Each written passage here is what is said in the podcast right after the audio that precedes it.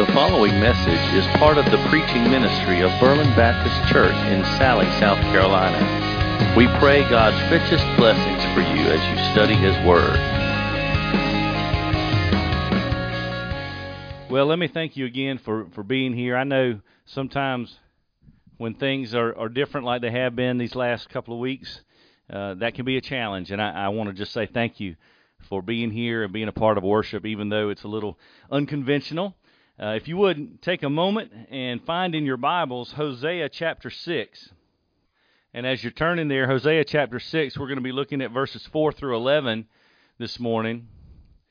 But before we get into the text, something has providentially happened today that, you know, when we're going through a book of the Bible, we don't necessarily know what day or date that's going to fall on.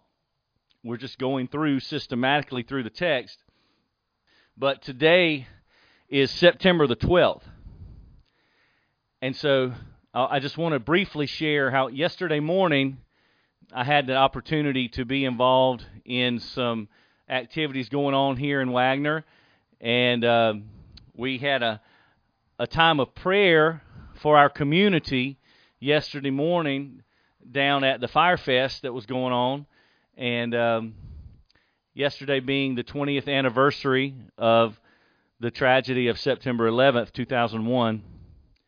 And there were many things said that day, uh, yesterday, all the activities that, that we uh, went through and the prayers that were prayed and different statements that were made. But one thing that struck me in particular was this one of our uh, one of my fellow pastors made this statement and he said he was thinking about the perspective that changed.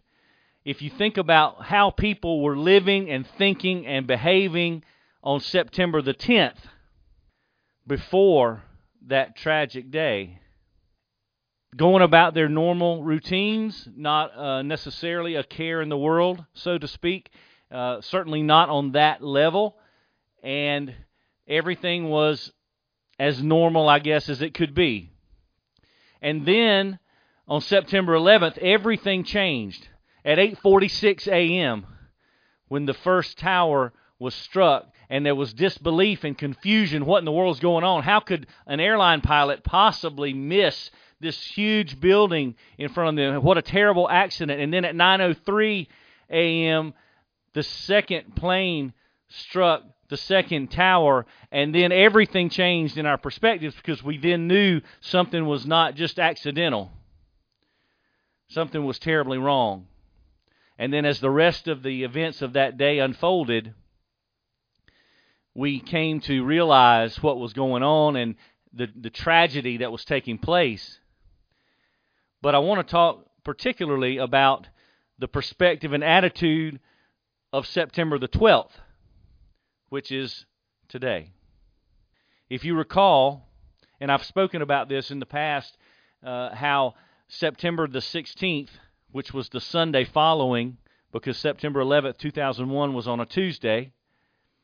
If you think about that Sunday and how churches were filled all across the land, but then the the unfortunate occurrence of how the following Sunday, September 23rd, it seemed that churches were back to their normal attendance and it only took a week, a week and a half for things to subside as far as people really searching for spiritual truth and comfort.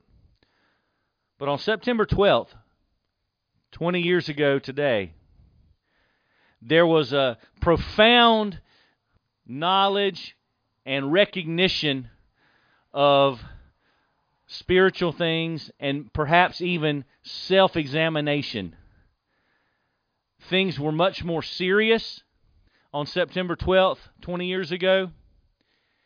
And not only were they serious, there were many barriers and dividers that were suddenly invisible. There was perhaps greater unity in the United States of America than there had been for years and years before, and maybe even years since. Because on that day, we were all bound together with a common purpose and a common idea that we were together as a country. And it took something tragic to make that happen. And so I don't want to belabor that point just because of what we've not celebrated but remembered 20 years ago, yesterday, and then today. But I do want to make some application to our text that we're going to read here in just a moment. The title of the message today is A Punishment for Ingratitude. Our neglect of being thankful, our neglect of recognizing our sinfulness in light of God's holiness and our great need for Christ, for forgiveness, for reconciliation and restoration to God. And as we neglect to recognize that need, then we don't understand how we should respond. And we're going to see something very, in particular, very uh, related to God's people in Israel and the judgment that has come and is coming to them in this text. But I couldn't help but make that connection between their day and our day. 20 years ago, on this date, we were painfully aware of all the things going on around us. We were seeking spiritual truth. We were uh, experiencing an uncommon unity. And then 20 years pass, and it appears that that has largely been forgotten to our detriment. Because if we don't remember who we are in light of who God is, if we don't remember who God is in particular, how He relates to us, and His goodness, His grace, His mercy, His forgiveness, if we don't remember those things, then we won't be thankful for those things. And if we're not thankful, then we won't respond to Him in the right way. So today I want to read through Hosea chapter 6, beginning in verse 4, and going to the end of that chapter in verse 11 and then just talk about two different things that we see in this text and how they apply to us and what we can do and take from this in order to not make the same mistakes that God's people made all those years ago. Listen to what the Bible says, Hosea chapter 6, beginning in verse 4. What shall I do with you, O Ephraim? What shall I do with you, O Judah? For your loyalty is like a morning cloud and like the dew which goes away early. Therefore I have hewn them in pieces by the prophets.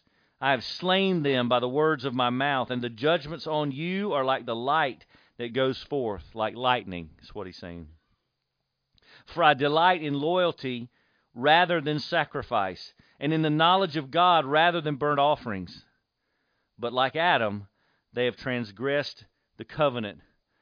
There they have dealt treacherously against me. Gilead is a city of wrongdoers, tracked with bloody footprints. And as raiders wait for a man, so a band of priests murder on the way to Shechem. Surely they have committed crime. In the house of Israel I have seen a horrible thing. Ephraim's harlotry is there. Israel has defiled itself. Also, O Judah, there is a harvest appointed for you when I restore the fortunes of my people. Father, in Jesus' name, I pray that you would speak clearly to our hearts today for your glory and for our good. We pray in Jesus' name. Amen. You know, God longs to be merciful to his people. He does not desire to be wrathful or judgmental or punishing that's not his desire, and yet, because of his holiness and his righteousness and his justice, that's exactly what he'll do in order to punish sin. He won't let sin go unpunished, even though his desire, he, his longing is to be merciful to his people. So, in this particular text today, in verse 4, all the way down to verse 7, we start to see the accusations that God is bringing against his people to try to get their attention. You know, it seems in these prophets, almost continually, God is trying to get his people's attention. And the fact that he has to continue to try to do that lets us understand something about the people's response. They're not responsive. Because if they were, then he wouldn't have to continually try to get their attention but it appears that's what he's having to do. And he mentions some things in this first portion here from verse 4 to verse 7. He talks about some things that he notices among his people. And so I want you to think about this not in reference to the Israelites of the day, but in reference to us in reference to our people today, this country, this nation in which we live, and even more specifically, the communities in which we live. Think about it in that context. God says in His Word there is a lack of love for God. And I'm sure I'm not the only one that can say, well, yeah, just look around. There's a lack of love for God. There are many people who are not tuned in to spiritual things. They're not honoring God in their lives. They're not prioritizing spiritual things. And and I find myself guilty on many counts of this very same thing. Times when I have not prioritized what I know God wants and I've instead turned away to what I want. And there's a so so God says there's a lack of love for God and he says the words loving kindness and loyalty here. They're, they're kind of used like synonyms. But look what he says. He compares their their loyalty, their loving kindness to a morning cloud or to the dew. And you know, when I got here early this morning, there was dew covering the grass here on our property. But see all these sections where the sun has has hit now for for a few hours. Guess what's gone? The dew. It's it's, it's dry. And so God is comparing his people's love and loyalty to him to the morning dew. It's just it's gone. It's here and then it's gone. It's not really loyal. It's a, it's almost like a, a contradiction in terms. What's loyalty supposed to be ongoing, and it's not. And it's because of their lack of loyalty and love that God uses his prophets to pronounce judgment on them. And God says that his judgment comes on the people like lightning. It's fast, it's furious, it's powerful. You ever watch, especially in the dark of night, you ever watch a thunderstorm?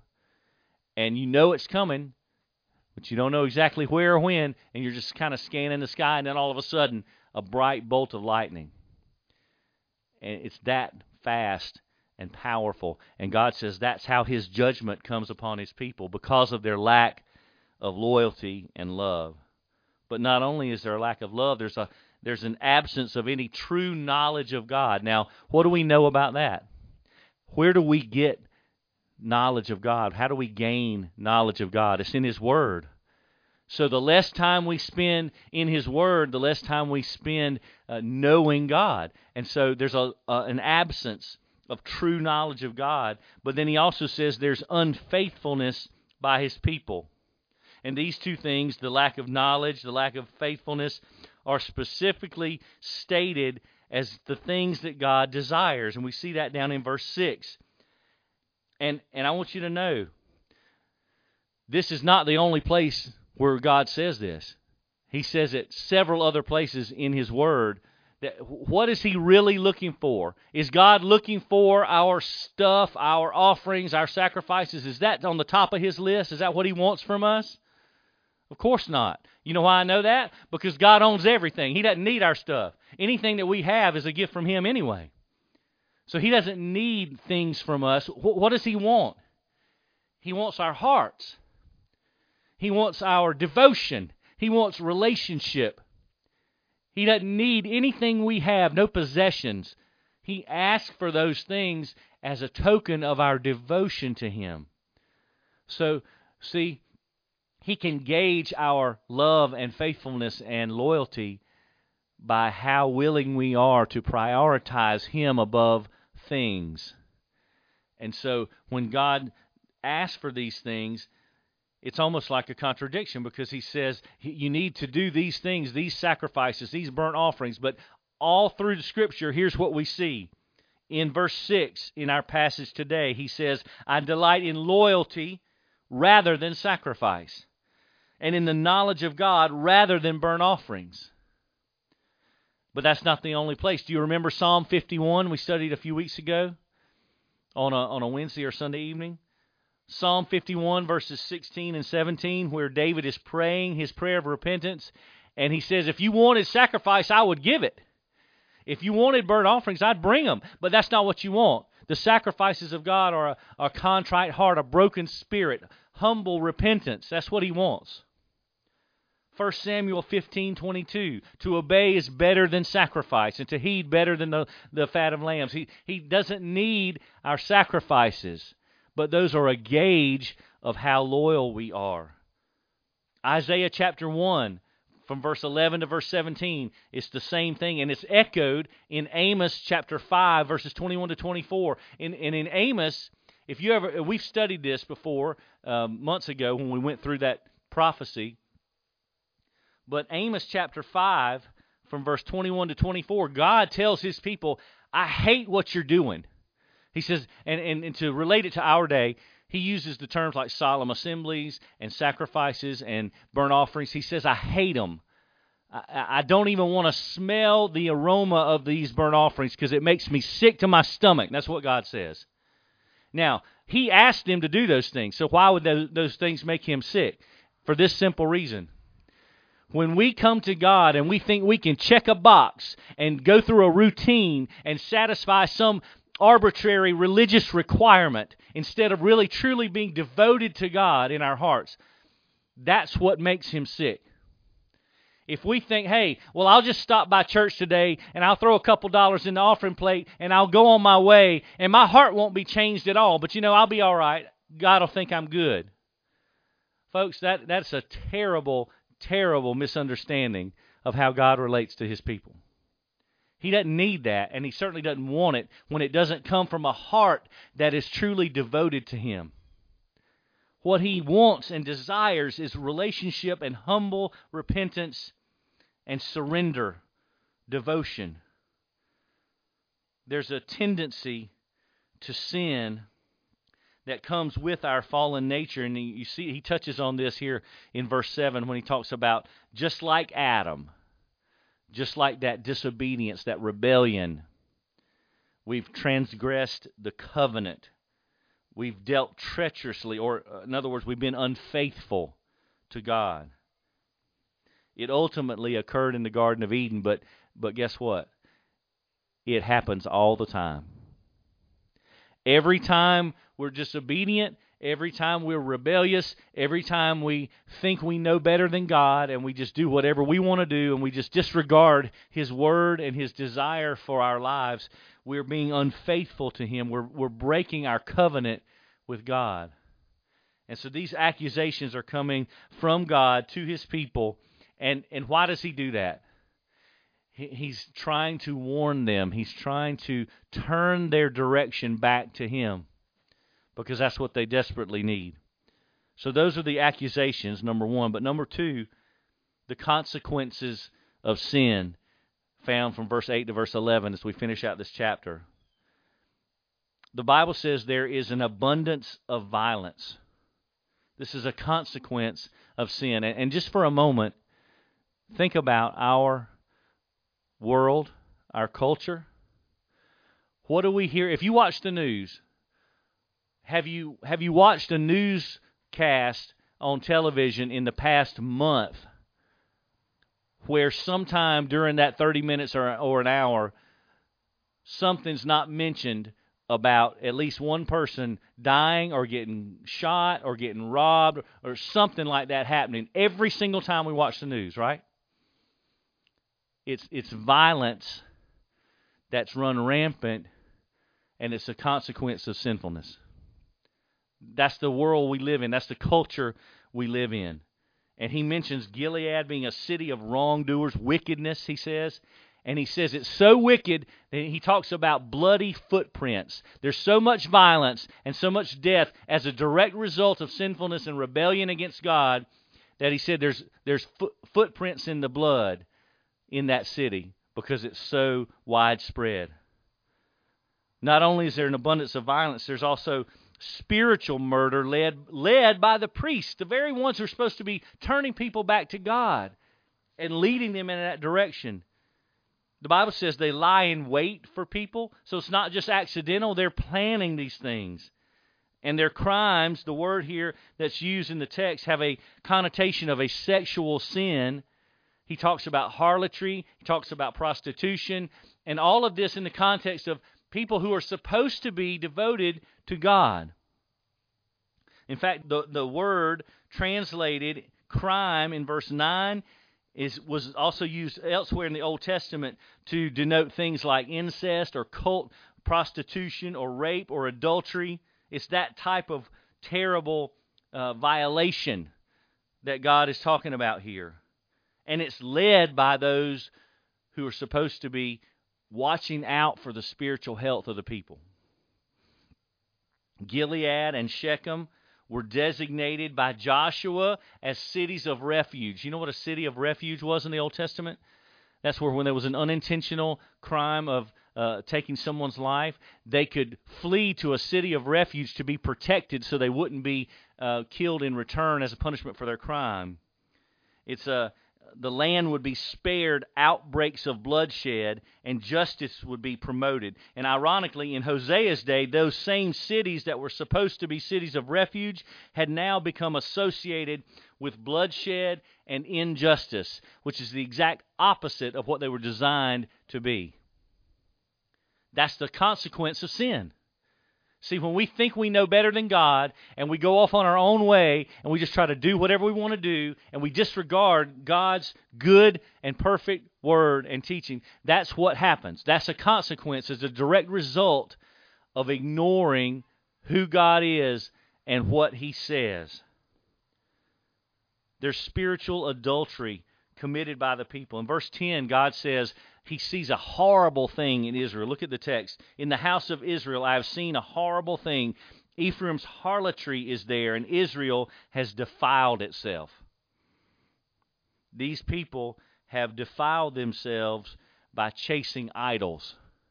It's spiritual adultery. And because of that, judgment that is not only certain but thorough exhaustive almost. That judgment is coming as a result of their sin. The Bible said there is an appointed time of harvest in Judah. Now, on first reading, that may seem like a good thing, but it is not. Because, you know, you can have good fortune and bad fortune, right? Well, look at the end of verse 11 when I restore the fortunes of my people. That's not necessarily a positive word. The word translated harvest in verse 11 is referring to the impending judgment that is coming to Judah. And, and here's a little, a, a New Testament witness to an Old Testament word. And you don't have to turn there, I'll read it to you. But if you'd like to note it, the text that I'm turning to is Galatians chapter 6, verses 7 and 8. Because God says here, there's a harvest appointed for you, and I'm going to restore the fortunes of my people. And in Galatians chapter 6, verses 7 and 8, here's what the Bible says Do not be deceived, God is not mocked. For whatever a man sows, this also will he reap. For the one who sows to his own flesh will from flesh reap corruption, but the one who sows to the Spirit will from the Spirit reap eternal life. You see, what you sow, you'll reap. What have what have they sown? What has Israel and Judah and Ephraim? What have they sown? They've sown sinfulness and disobedience and rebellion and spiritual adultery, idolatry. That's what they've done. And so now they're going to reap that harvest. They're not going to reap a, a positive harvest, a blessing. They're going to reap judgment that is directly related to their sinfulness. And as we think about what this passage teaches us about how God related to his own chosen people, Israel, if we think about that relationship and we apply those principles to our lives today, what can we learn from that? What's our personal application from this text? We should not fool ourselves into thinking that God is going to turn a blind eye to sinfulness and disobedience and rebellion, idolatry, any of those things that we see happening and taking place in God's people here. You know what the Bible tells us? God is the same yesterday, today, and forever. He is consistent. He's perfect in all his character, but he's consistent. We don't ever have to wonder or worry is God going to change the way He relates to us? Is His character going to change? Is He going to start dealing with us differently all of a sudden? No, we don't have to ever worry about that because He is constant and consistent. So the, the, the bad side of that is if He is constant and consistent, then we see how He deals with sin here in this text. We see how He has dealt with His chosen people how, do, how should we expect him to deal with us today? How should we expect him to treat sinfulness and disobedience and idolatry today? Should we expect some different uh, uh, exception maybe should we expect him to give us a mulligan and say oh i know well i know you probably didn't mean to do that so uh, yeah and i know you've done it over and over and over uh, but I, am gonna just let it slide this time i'll give you a pass this time Sh- should that be our expectation does that even make sense? You know, when we think through this and we see how God relates, we should know. We well, first of all, we can't hide our sin from God. We can fool every other person on the planet, but we can't fool God. He knows everything. He sees everything. For us to even imagine that we're just going to we're going to skate by. We're going to slip one in. You know, we're going to slip under the radar, so to speak. We're not going to be seen or heard or noticed. God's not going to punish me for that. Remember, He's gracious and merciful and forgiving and kind and good, right? He's He's loving, right? And He's all those things. But He's also holy. He's righteous. And He is just. And He is always perfect in his judgments. He doesn't make a mistake. You know, you say what you want about our judicial system in the United States. It certainly isn't perfect. There's always being mistakes made. You can never say that with God. He never makes a mistake. So his judgments, his punishments, to use a term, his punishments always fit the crime and we will not slide by unnoticed. Let me close with this statement. James Montgomery Boice said these words about this text.